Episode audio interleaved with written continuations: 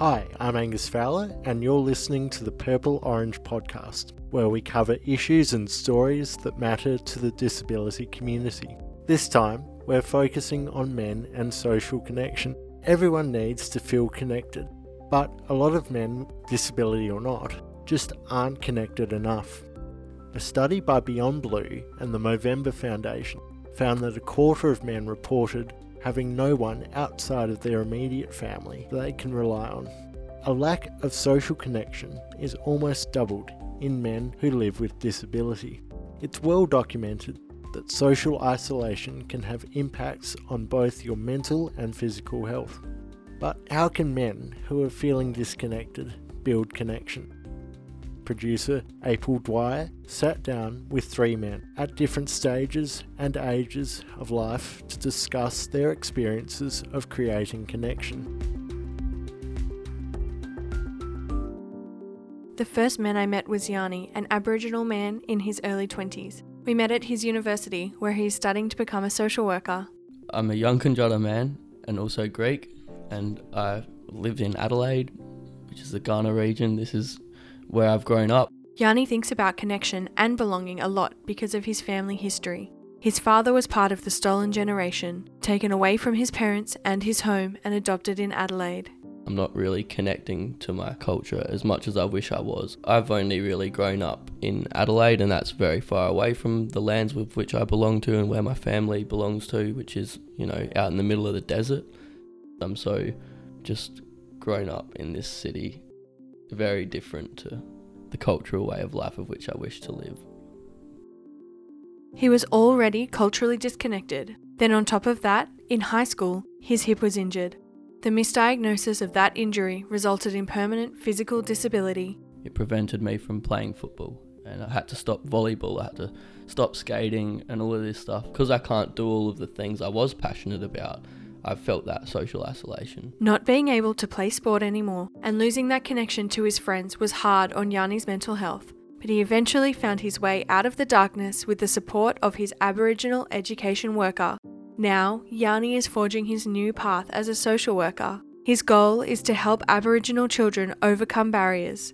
It's a future he feels excited about. And although he no longer plays sports, he has found a new passion. And, you know, that's why I took up rap music. I rap about issues that affect Aboriginal people a lot. It makes me feel connected in the sense that when I talk about what affects Aboriginal people, I'm exposing the truth to the wider society as well. Like I'm expo- I'm exposing stuff that's been hidden for many years, and that's where my, you know, that's where I feel connected. From Yanni, I learnt that you can create connections by working on your own strengths and interests. And who knows, it may lead you down an exciting career path, or you may find a new hobby that allows you to connect to your culture in a new way.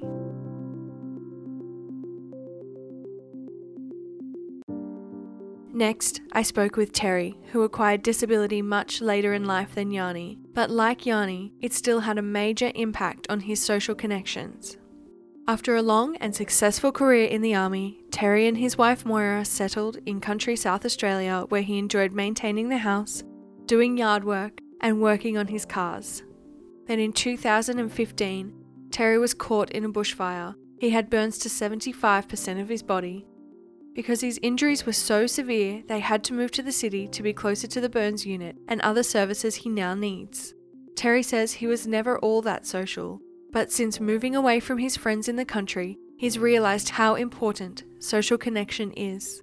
I used to play competition table tennis twice a week, so I used to get together with the, the other blokes and go and jump in each other's cars and go to, to play the comp. Well, I can't play table tennis anymore, so I don't meet those friends. I'm a bit of a loner, but the table tennis did force me into socialising a bit, and I miss that a lot. Very much on my own down here. He's not completely on his own.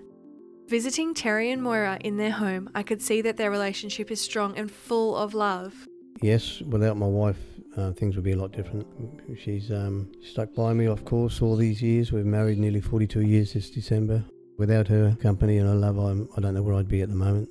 Terry is searching for ways to connect with others and make new friends. He regularly goes out for walks and visits cafes. He's also researching inclusive technology like voice activation that could help him embrace digital forms of communication like social media and email, where he can connect with people and start conversations about his interests. Online is a very exciting sort of option. I'm eager to explore the internet. I'm getting a little bit more confident now we're using it. I just like to communicate to people and I'm reasonably opinionated. So if someone wants to talk about politics, that's fine, religion, that sort of thing. Terry is a perfect example of why building strong relationships with loved ones is so important. And his ability to problem solve and get on with life showed me that when physical access to social connection is a barrier, there are tools and technology that can help.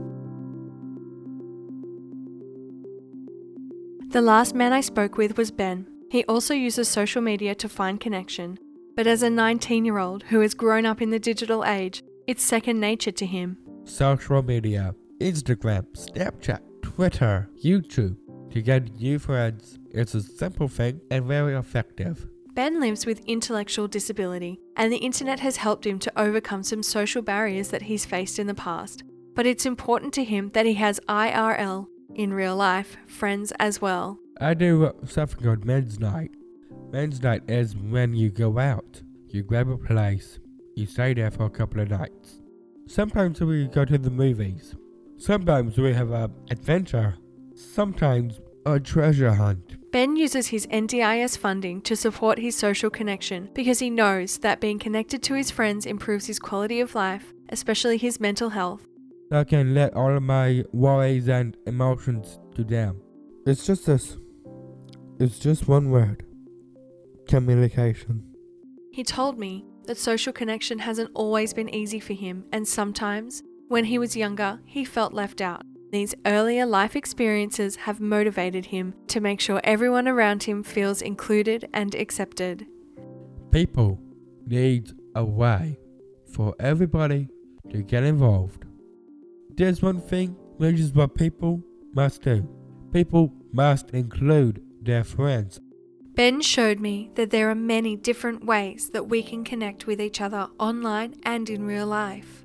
He knows that social connection is a health issue and invests a lot of time into staying connected. We need to connect with people for our own benefit, but Ben also reminded me of the importance for everyone to reach out and help others to stay socially connected. Yanni, Terry, and Ben all have very different lived experience. They're all at different stages of their lives, but they do have something in common. They know the importance of connection and are actively creating it in their lives.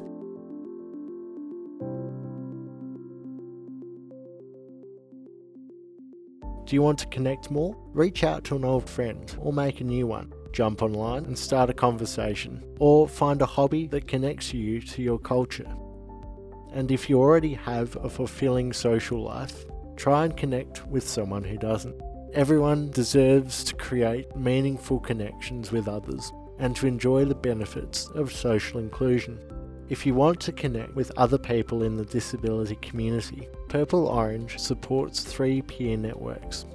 There is the JFY Peer Support Network for young people living with disability, Our Voice SA for people living with intellectual disability, and Disability Elders of all ages for people living with physical and sensory disability.